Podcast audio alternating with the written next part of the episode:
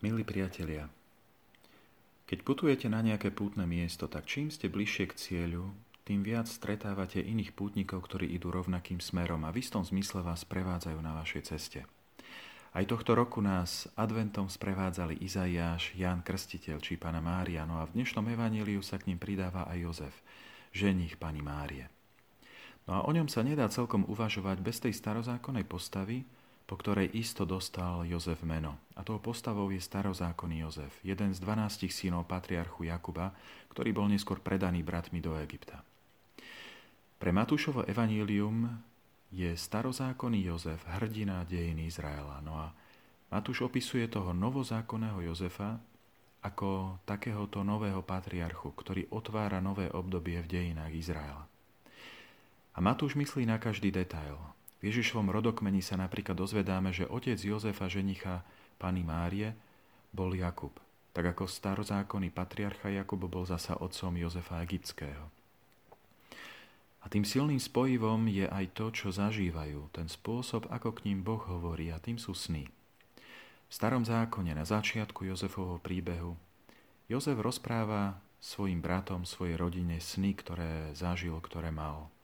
Jeho snopu sa kláňali snopy bratov, kláňali sa mu slnko, mesiac, hviezdy.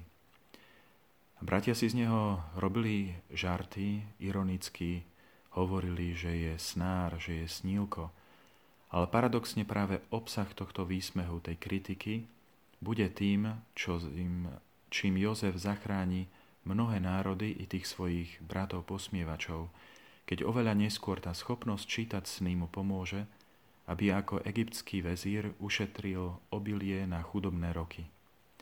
Všetko v Jozifovom živote vyviera z jeho snov, v ktorých ho Boh vedie.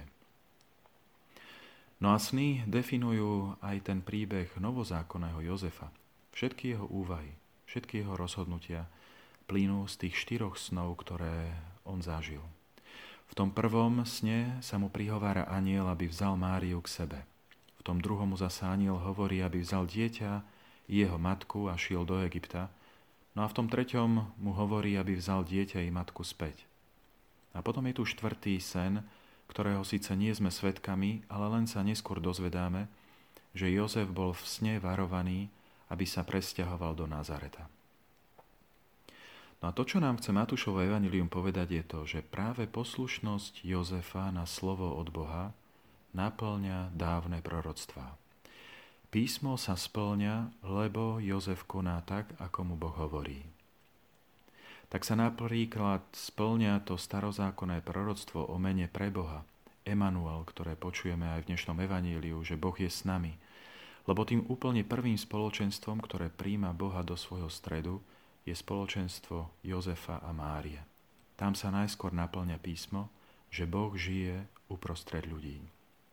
Alebo Bohu poslušný Jozef si vezme za ženu Máriu, aby vytvoril ten právny spoločenský rámec, aby sa mohlo naplniť to proroctvo, že panna počne a porodí syna. A Jozefova poslušnosť je tiež dôvodom, že sa naplňa Oziášovo proroctvo, že Boh si povolá svojho syna z Egypta. Takže nie len Mária počúvala Božie slovo a zachovávalo ho, ako počujeme z Lukášovho Evanielia, ale Matúš nám hovorí, že Jozef bol poslušný Božiemu slovu a Jozef ho aj naplňal. Nože a cez svoju poslušnosť v istom zmysle novozákonný Jozef prežíva na novo udalosti písma, udalosti starého zákona. Prežíva napríklad na novo to, keď Izaiáš prorokuje o pane, ktorá má porodiť dieťa, pri pohľade na mladého Ezechiáša, ktorý sa narodil kráľovi Achazovi. Alebo Novozákonný Jozef prežíva východ z Egypta, ako kedysi celý Izrael.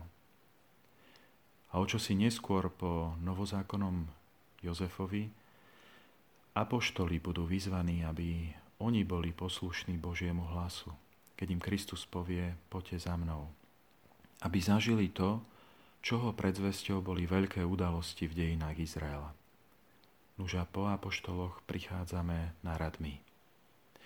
Jozef nás sprevádza počas týchto posledných dní adventu, aby sme sa znova a znova ponorili do písma a rozímali o ňom, lebo takí budú blaženejší než jeho najbližšia rodina, ako nám povie neskôr sám Kristus. Ak chceme byť v Božej blízkosti na veky, tak už dnes si potrebujeme zariadiť svoj život a do Božej prítomnosti vstupovať postupne, Božím slovom alebo sviatosťami. Nech je nám svätý Jozef svojou poslušnosťou Božiemu hlasu príkladom, aby sme sa aj my nechávali viesť tým hlasom, ktoré nám zaznieva z Božích úst.